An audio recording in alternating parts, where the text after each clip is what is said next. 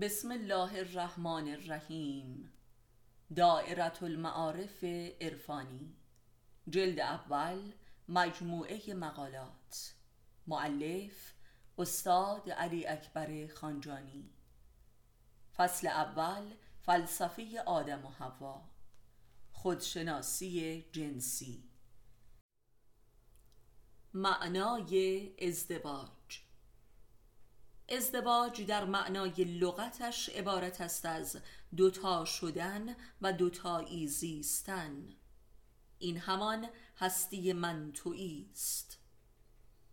آدمی تا قبل از ازدواج یک هستی منی دارد و فقط من است و در خیش زندگی می کند و برای خیشتن. همه اعمال و روابطش برای خودش می باشد و در قلم به روانش جز خودش کسی وجود ندارد الا این که در خدمت خودش باشد. زندگی قبل از ازدواج یک زندگی خودمحور است یعنی یک زندگی کافرانه و کور و دربسته است. و خدای یک فرد مجرد هم چیزی جز هوای نفس و شیطان او نیست. خدای من ابلیس است. ازدواج یعنی دوتا شدن و برای همسر زیستن. این همان هستی برای دیگری است و در همه امور من بایستی برای دیگری و موافق با دیگری باشد. پس ازدواج قلم رو به خود شکنی و از خود گذشتگی است. لذا ازدواج دارای ماهیتی تماما دینی می باشد و متکی بر تقوا و خیشتنداری است. و لذا ازدواج از بنیادهای اصلی دین است و عرصه خود آزمایی و تزکیه نفس و خودشناسی می باشد تا اینکه اوی رابطه یعنی خداوند آشکار شود. کسی که این حق را در ازدواج درک و تصدیق نکرده باشد از همان آغاز با همسرش درگیر است و به بنبست و ندامت می‌رسد و هرگز به قلم رو و هویت یعنی الهیت رابطه نمی‌رسد و خدا را نمی‌شناسد. این حیات و هستی در دیگری از همان نخستین رابطه جنسی به طرزی حیرت آور رخ می دهد و هر یک از طرفین دچار احساس از خود بیگانگی در دیگری می شود این از خود بیگانگی عرصه آزمون خیشتن در دیگری و با حضور دیگری است. ولذا ازدواج را بایستی جدی ترین قلم رو به خودشناسی دانست و آنکه حق این امر را نداند ازدواج را امری بیهوده و بلکه خطرناک و تماما عذاب مییابد و پشیمان می شود و این زندگی هنوز آغاز نشده به پایان خود می رسد کسی که فقط به قصد آرزو و برنامه های شخصی خود ازدواج می کند هرگز ازدواج نکرده است.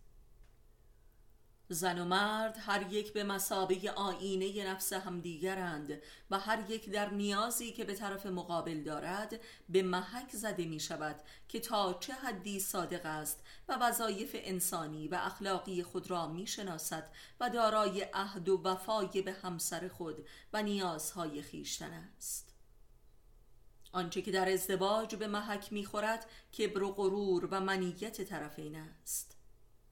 پس این یک واقعه تماما دینی و اخلاقی است و فقط انسان متحد به آداب و اصول اخلاقی و دینی می‌تواند از پس این واقعه براید ولا غیر.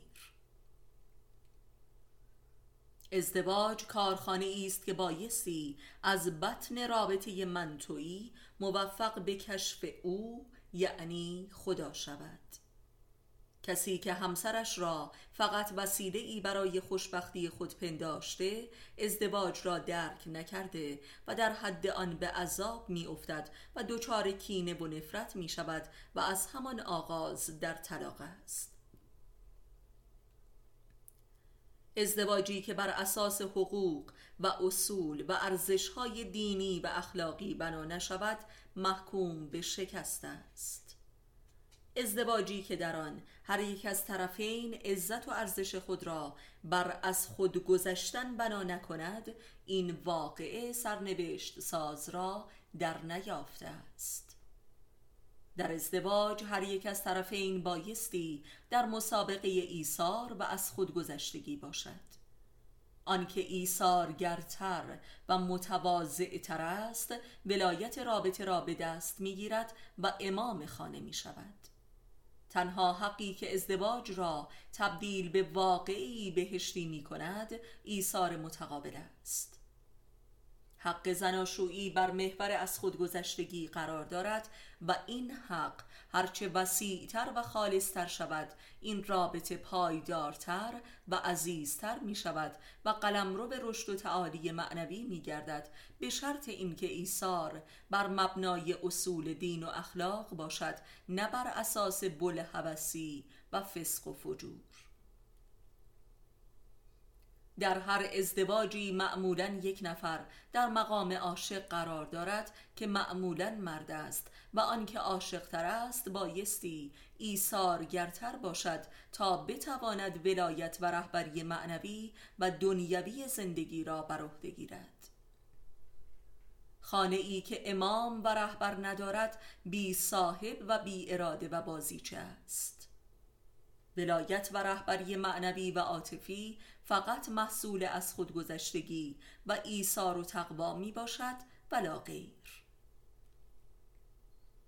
به هر حال آنچه که ماهیت این رهبری را تعیین می کند نه افکار و باورهای شخصی بلکه اصول و موازین عقلی و دینی و اخلاقی است. به میزانی که این اصول در طرفین رابطه ادا می گردد این ولایت معنوی از جانب خداوند بر این رابطه واقع می شود و رابطه را هدایت می کند در هیچ رابطه ای همچون ازدواج حضور خداوند درک نمی شود یا به واسطه رحمت و برکات و یا از طریق غضب و عذاب. ازدواجی که بر اساس هوس بازی و فسق و فجور بنا شود مشمول عذاب الهی می گردد و عذاب و نار برپا می شود و هر خانه ای یک قطعه از دوزخ می شود که همه اعضایش را می سوزاند. حق و لزوم دین و اخلاقیات در هیچ جایی به اندازه خانواده بارز و واجب نیست